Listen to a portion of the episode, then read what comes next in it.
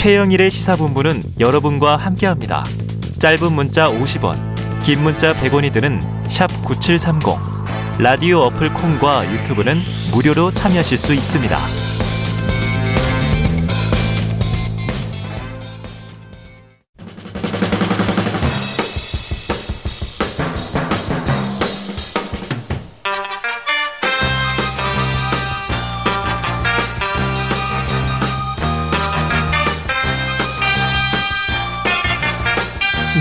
자, KBS 일라디오 최영일의 시사본부. 오늘 월요일은 여러분이 많이 기다리시는 2부의 코너입니다. 노영희 변호사, 최진봉 성공회대 신문방송학과 교수와 주간 이슈 먼데이 본격적으로 시작해보죠. 자, 두 분 나오셨습니다. 어서 오세요. 안녕하세요. 안녕하세요. 이 자. 코너 이름 바꿔야 되는 거 아니에요? 영희 시대로. 영희 시대. 영희 시대. 네. 야, 지금 3주째 굴하지 않고 빌고 계시네요. 그러니까요. 영희 시대로. 그러면 이제 주간 먼데 하지 말고 지금 우리 노영희 시대. 오공 수사대 시그널을 네. 무궁화 꽃이 이렇게 바꿔서요. 맞습니다. 하고 영희 시대로 가시죠. 오징어 게임으로. 그럼 마지막에는 구태스럽다, 교수님이. 쓰러지잖아요. 자, 그래요. 이 시사계 피오나 공주 예. 노영희 변호사님 이게 영희 시대로 만들어야 한다. 네. 예, 그 래퍼 진봉, MC 진봉 예, 최 교수님이 계속 밀고 계십니다. 네. 자, 요거부터 보죠. 더불어민주당 선대위가 이재명 음. 대선 후보의 부인 김혜경 씨의 낙상 사고 당시에 119 신고 전화 녹취록을 어제 공개했거든요. 듣고 오죠. 네, 119입니다. 무엇 도와드릴까요? 여보세요. 네. 여기 양인데요. 지금 빨리 앰뷸런스 좀 부탁드립니다. 무슨 일이신데요? 이 토사광란에다가 얼굴이 지금 찢어져가지고 얼굴. 응급실 가야 됩니다. 네네. 아내분이요? 네네네. 코로나 관련 기침, 가래, 고열 증세 있을까요? 그건 아닌 것 같습니다. 네, 자, 앰뷸런스 내부 사진을 이미 공개한 바 있었죠. 그리고 어제는 119에 이제 녹음된 어 이제 신고 음성. 자, 1년의 과정. 최 교수님 어떻게 보고 계세요? 저는 이 사건과 관련해서 이제 인터넷상에 소위 떠도는 음. 그 허위 조작 정보들 루머. 너무 심합니다. 어떻게 네, 가정사를 가지고 이렇게까지 거짓말을 만들어내는지 음. 그참 이해가 안 돼요. 굉장히 좀 많이 돌았나요? 많이 돌아 다루 어. 또 많이 돌았어요. 그리고 말도 안 되는 그 주장 자체가 네. 너무 말도 안 되는 얘기예요. 그러니까 이 그 두 사람의 부부간에 이 앞- 어쨌든 아내가 아파가지고 그것 네. 때문에 걱정돼서 응급실까지 가고 그리고 나 치료를 받았는데 그걸 가지고서 정치적으로 이용하려는 의도가 아니면 어떻게 이런 말을 만들어낼 수 있을까? 음, 정치적 의도다. 네, 그래서 저는 도저히 이해가 안 되고요. 그런 부분들을 이용해서 정치적 이익을 얻겠다고 생각하는 그 자체가 음. 얼마나 천박한 사람들인가 하는 생각이 들었습니다. 네. 그게 누구인가? 모르겠습니다. 그건 모르지만 네. 어쨌든 유포한 사람들을 이제 지칭을 하시는 거죠. 예. 노 변호사님 어떻게 보셨어요? 뭐 정치가 원래 좀 천박하지 않습니까? 어, 직설적이시다. 네, 저는 그래서 뭐 정치에 그래서 특별하게. 예, 네. 정치에 대해서 특별하게 고상함을 요구하지 않습니다. 음. 그렇기 때문에 이런 종류의 뭐 가정과 관련된 혹은 기회다 싶어가지고 만들어내는 루머 음. 네. 있을 수 있다고 보죠. 다만 그 루머를 제가 딱 듣- 봤을 때 음. 되게 그 유명한 인플루언서가 우리들 네. 다 너무 잘 알고 있는 그 음. 가짜 뉴스를 주로 많이 얘기하는 분들이 어. 그 이야기를 전달을 잘 하더라고요. 근데 음. 너무 생동감 있게 전달하는 거예요. 아. 예를 들면 그러한 말이 나오게 된 근거를 설명하는 거예요. 어. 평상시에도 그 집은 엄청나게 싸우더라. 네네. 그리고 A하고 B가 한 번 싸우면 경찰이 출동해 끝난다더라. 아이고. 그걸 네. 이웃집 주민들이 하도 하고 하나 들어서 이제 놀라지도 않았다더라. 뭐 이런 종류의 아주 구체적이고 그러니까 디테일한 얘기가 통해서 예, 그 유튜브를 통해서 어, 말로 양산이 되는 거예요. 거지만. 생산이 되고. 그래서 아하. 제가 저도 그걸 딱 보면서 한 번도 그 전에는 그런 얘기를 들어본 적이 없었는데 네네. 저도 그 얘기를 전에 듣고는 와 이 정도면 그래 그랬을 수도 있으려나 이런 마음이 딱 들 정도였던 거예요. 그러니까 네네. 얼마나 지능적이고 얼마나 진짜 지저분하게 이런 것들을 만들어내는 능력이 뛰어난지. 네. 근데 사실 저는 그 말을 유포한 사람들을 대강 아는데 뭐 별로 놀랍지도 않았고 뭐 그럴 줄 알았다. 음. 다만 우리 국민들이 현명해서 그런 것에 넘어가지 않는다는 거. 네. 그거를 이제 좀 알아달라. 이걸 꼭 말하고 싶습니다. 그래요. 자, 정치를 좀 우리가 고상하게 만들어야겠고요. 가짜 뉴스는 이제 없어져야겠는데. 그래서 이렇게 이제 사진도 공개하고 음. 성도 공개하고 좀 해소가 됐다고 보세요. 저는 뭐 충분히 해소됐다고 음. 생각해요. 국민들이 볼 때는 네. 이 문제가 이렇게 계속 논란을 일으키는 것 자체는 뭐 국민들이 볼 때는 이해가 안 될 안 될 거라고 봅니다. 네네. 그러니까 일정 부분 아까도 뭐 노영희 변호사님 얘기한 정치적 이해관계 때문에 이걸 이용하고 그걸 퍼나르면서 본인들의 정치적 이득을 얻겠다고 하는 생각 자체가 저는 너무나 수준 낮은 음. 거라고 생각을 하고요. 그리고 가정에서 두 부부간에 있었고 그 부부간의 사랑이 확인되는 부분을 왜 자꾸 이렇게 비틀어서 자꾸 이상한 쪽으로 몰고 가려고 하는지 모르겠어요. 음, 음. 그건 정말 너무 심한 거 아닙니까? 심하다. 그 정치의 영역도 아니고 부부간의 관계에 대해서 왜 그렇게 거짓말을 가지고 음. 조작해서 허위로 말도 안 되는 얘기를 퍼나르는지 도저히 이해가 안 되는 수준이라는 저 생각이 그 듭니다. 지난 주말에 음. 이제 이재명 후보가 부울경 메타버스 이제 첫 회를 했잖아요. 근데 그 와중에 캠핑장에서 음. 이 부인하고 통화를 시도하더라고요. 그래서 그게 이제 많이 또 보도가 됐는데 이 김혜경 씨가 이 남편에게 뭉클했다. 음. 왜냐하면 이제 기절했다 정신 차려 보니까 남편이 손을 예, 꼭 예. 잡고 울고 음. 있더라 이렇게 예, 얘기를 예. 했어요. 그런데 진중권 전 교수가 이렇게 평을 했습니다. 음. 아내의 사고마저 가짜 뉴스는 아니에요. 음, 네. 사고라고 인정을 하고. 아내의 사고마저 자상한 남편 이미지를 홍보할 기회로 삼는다. 이 신랄한 비판인데 노 변호사님 요 얘기는 어떻게 들으세요? 아니, 저는 진 교수님이 뭐 올바른 말도 많이 하지만 틀린 말도 되게 많이 하기 때문에 틀린 말에 속하는 겁니까? 그런 종류의 특히 뭐 누구나 할 수 있는 그런 종류의 말은 아. 별로 이렇게. 이렇게, 이렇게 높으신 학식을 가지신 분이 하는 음. 말로 인용하는 거는 부적절하다고 봅니다. 왜냐하면 이분이 뭐 A라고 말하면 A라고 말했다고 나오고 B라고 말하면 B라고 말했다고 나오고 정말 쓸데없는 거 많이 나와요. 네, 근데 네. 그런 말은 나도 맨날 하는 얘기예요. 제발 네. 내 얘기를 좀 실어주세요. 아. 요점은 요점은 진중권 교수님은 그래도 우리나라에서 학식 있는 그런 그 인플루언서 중에 하나이고 네. 특히 옛날에는 진보를 주- 이렇게 자처하면서 중립적이라는 이미지를 계속 가졌던 분이잖아요. 음. 그러면 그분이 하는 말이 정말로 가치 있는 것만 보도를 해주세요. 아. 이런 쓸데없는 거 하지 마시고. 중요한 얘기를 했네요. 네. 일반론은 자 노영희 변호사님의 일반은 내 걸로. 말씀을 인용하는 걸로.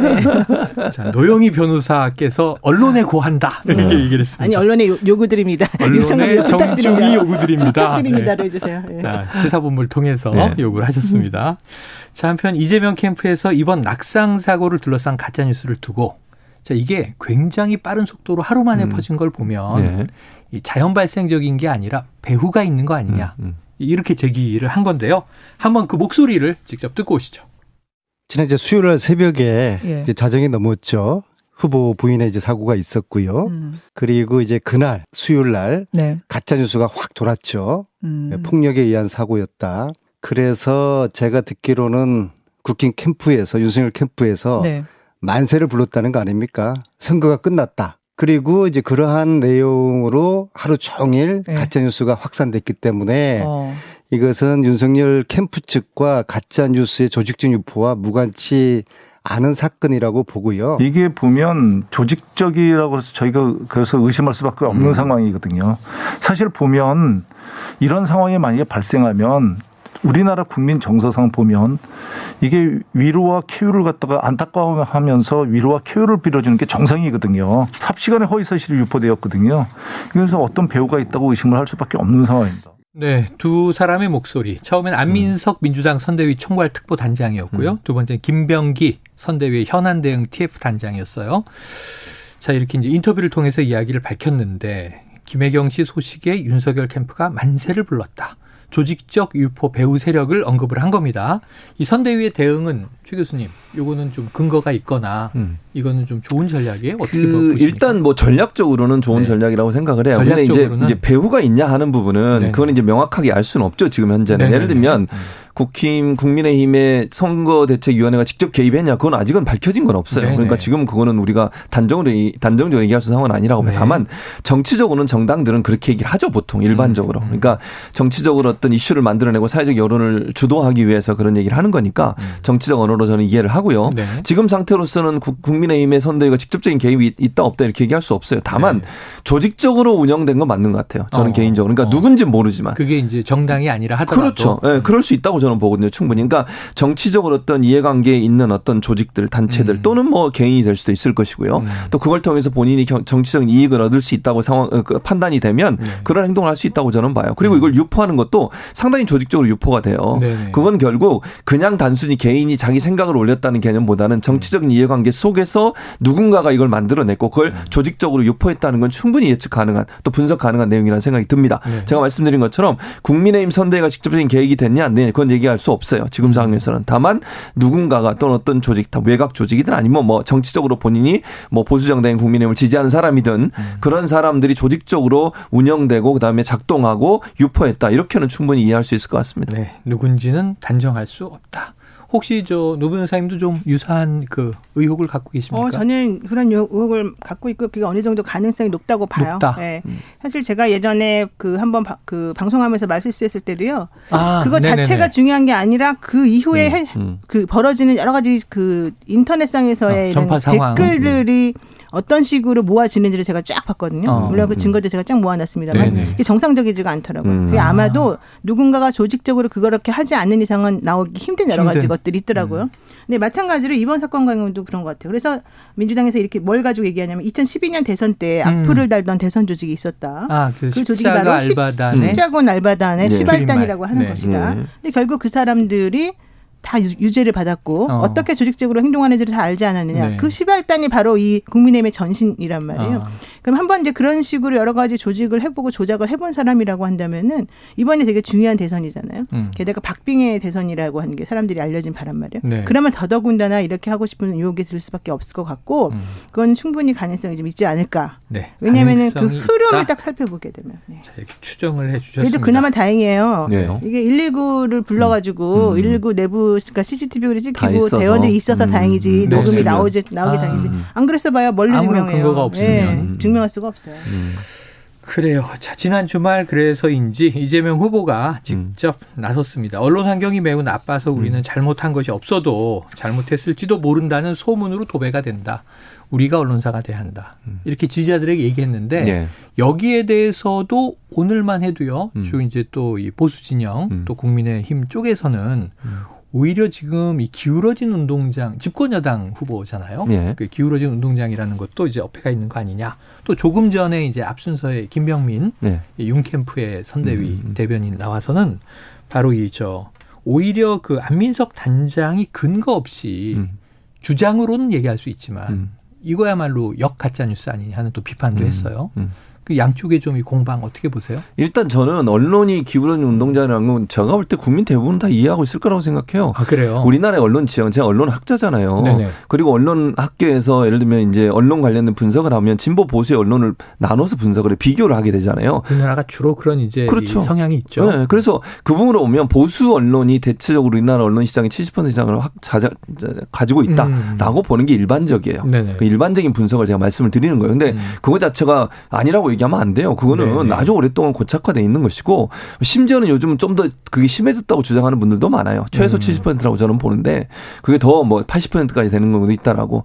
그리고 언론들이 사실 이념적 어 이데올리기적 지향점 때문 지향점 때문에 같은 음. 이슈에 대해서 각각 다르게 보도하잖아요. 네. 그건 실내 실제 있는 일이에요. 예를 들면 같은 이슈에 대해서 조선일보 한겨레 두 개의 신문을 비교하거나 네네네. 조선일보와 경향신문을 비교해 보세요. 음. 같이 보도하지 않아요. 음. 같은 관점이 다르다는 말씀을 드리는 거예요. 사안 그거는 실제 존재하는 일이에요. 아. 그거 자체를 부인하면 저는 안 된다고 보고. 그거 제가 예. 지금 바로 이 기사 헤드라인 예. 기억나는 걸 말씀드리면 예, 예. 지난주에 광주 사과 방문이 있었지 않습니까? 예, 그렇죠. 윤석열 후보. 음, 근데 이제 한 매체에는 음.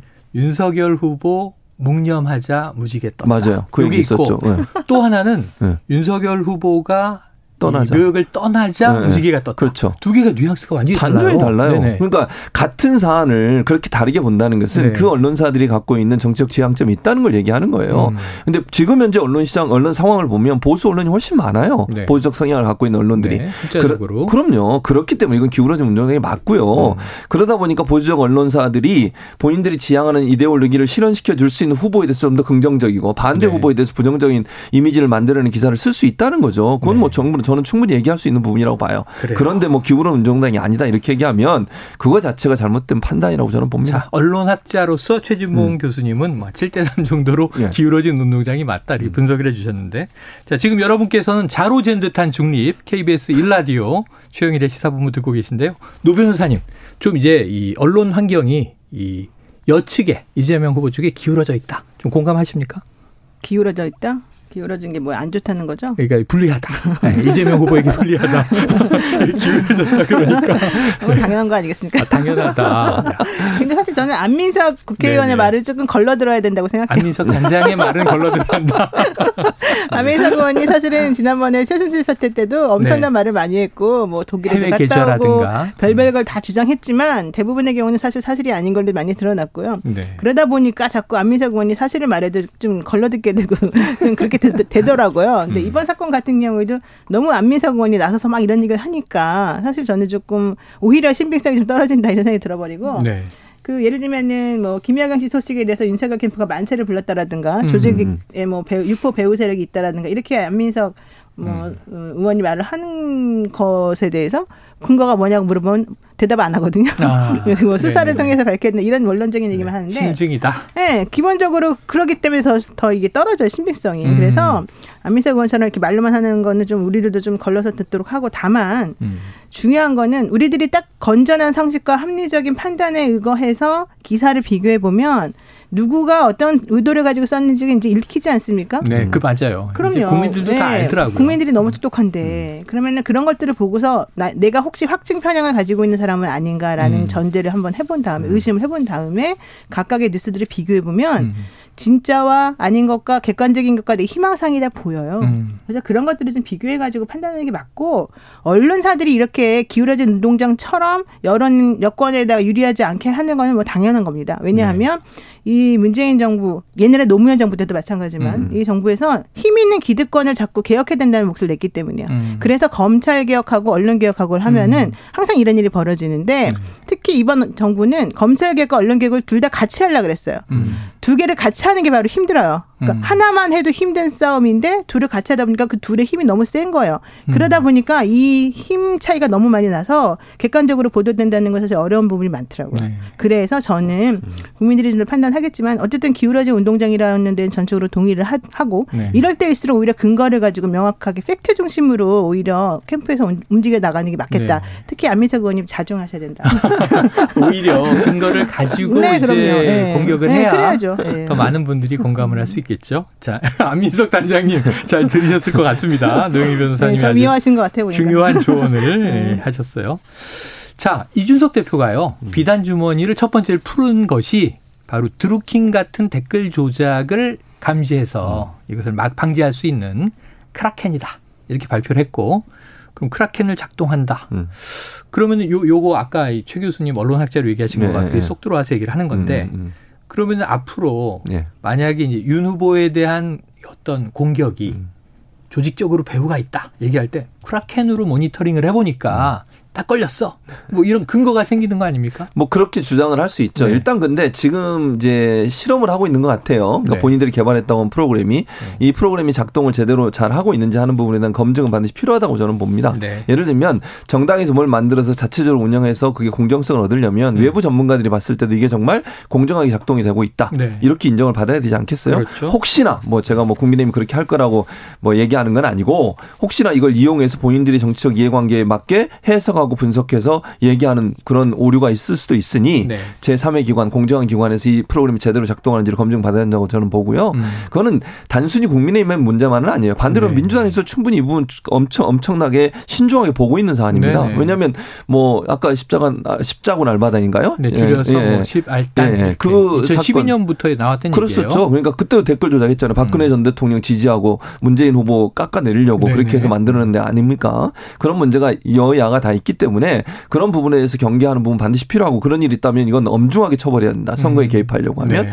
그러니까 이건 국민의힘뿐만 아니라 민주당도 이걸 이 부분에서는 관심을 갖고 보고 있기 때문에 이 자체에 대한 근절을 위해서 노력을 해야 되지 네. 그걸 혹시나 이용해서 본인들의 유리한 방법으로 활용하려고 하는 생각을 하지 않았으면 좋겠다는 생각이 네. 듭니다.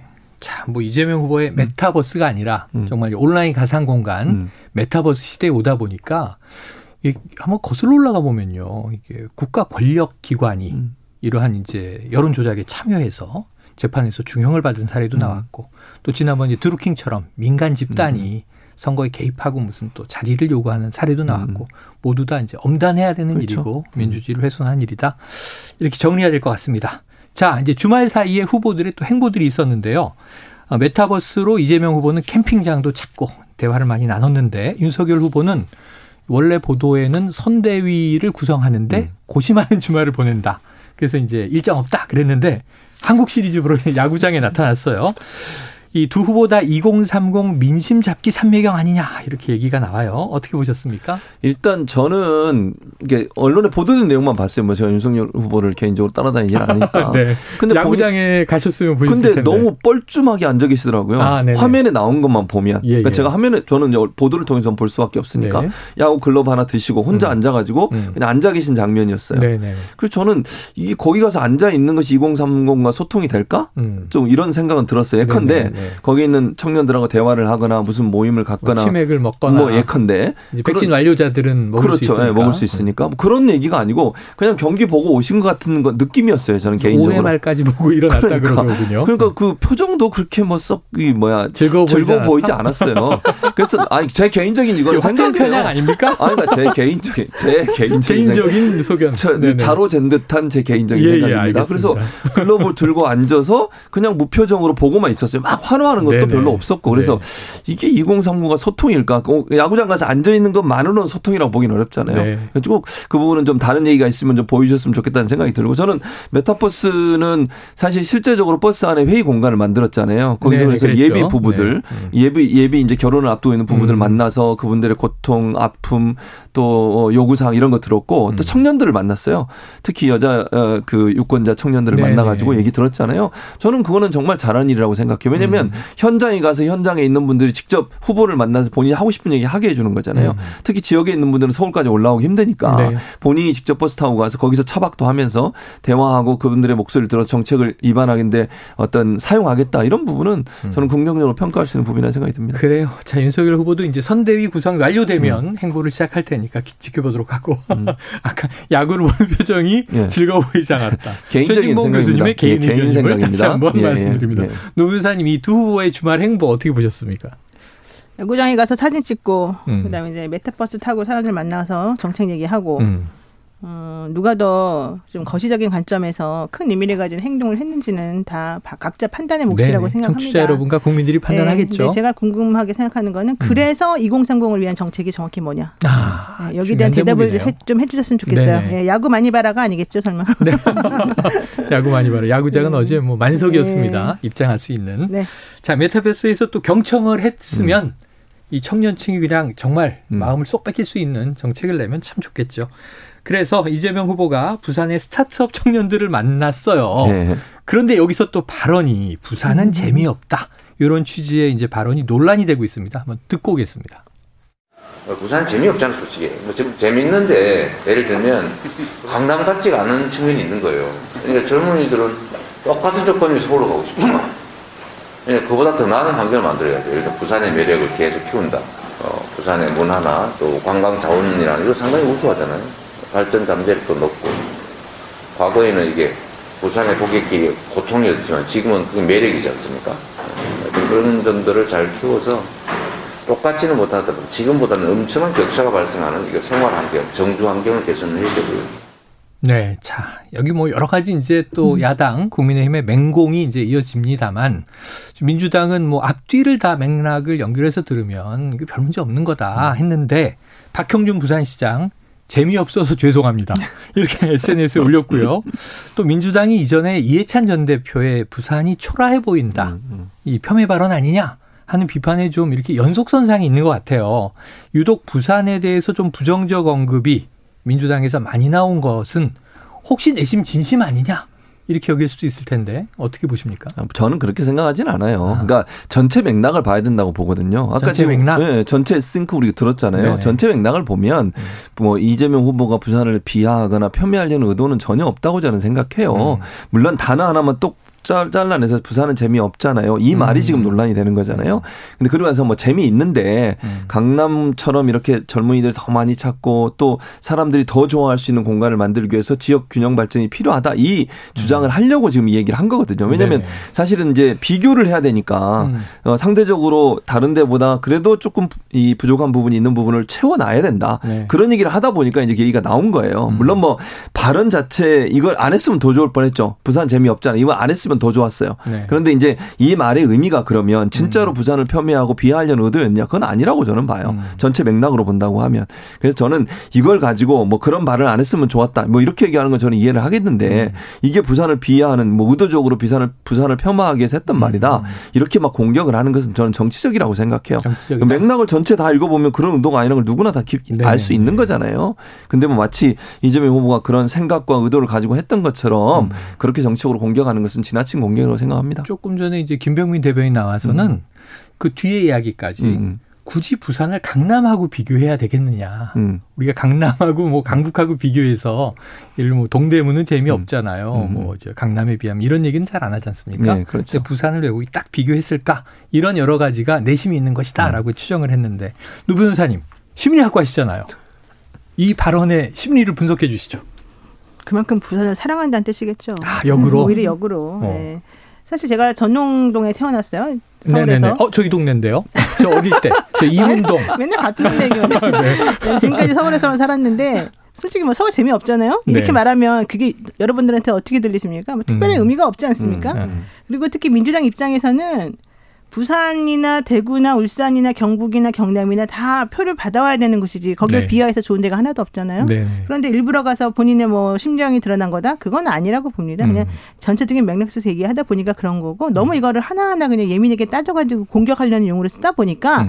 아유 오직 공격할 게 없으면 저 말 한마디 가지고 저럴까? 그것도 왜곡해서 네. 이런 말이 나오는 거예요. 예. 그래서 저는 그 자체를 그렇게 크게 문제 삼을 건 아니다. 다만, 음, 다만. 그런 식으로라도 어쨌든 왜곡이 되거나 비틀기를 할 수 있는 상황이 있으니까 네네. 좀 조심하시는 게 좋겠고. 음. 그러니까 이재명 후보는 계속해서 요즘에 백브리핑 안 한다 만, 만다 이런 얘기까지 나온 아, 거예요. 맞아요, 본인이 맞아요. 음. 그동안에 속전속결로 순발력 있게 말했던 것이 좋게 들리기도 하지만 안 좋게 꼬투리를 잡으려면 얼마든지 잡을 수 있다는 걸 음. 보여줬잖아요. 그러니까 그런 의미에서 정치인이시라면은 우리 같은 이런, 이런 사람들보다 훨씬 더 신중하게 네. 말씀하시길 바랍니다. 자, 발언을 신중하게 음. 해주시기 바란다. 노영희 변호사님의 충언이죠. 또 이 후보 캠프에서 들으셔야 될 것 같습니다. 네. 그러니까 사실 그거 전 감지한 것 같아요. 음. 재미없잖아요, 솔직히 하고 그다음에 아, 재미있는데 이렇게 네, 얘기하시는 걸 그렇죠. 보면 순간적으로 아 이거 잘못 이 발췌될 수도 있겠구나 하고 편집될 수도 있고 생각한 거 아닌가 하는 추정도 해봅니다. 아 오늘 지금 선대위 구성도 있고요. 네. 다룰 얘기가 너무 많은데 네. 이 이슈만으로 시간이 다 갔습니다. 오늘은 여기서 정리해 볼게요. 노 변호사님 그리고 네. 저 최진봉 교수님 고맙습니다. 감사합니다. 고맙습니다.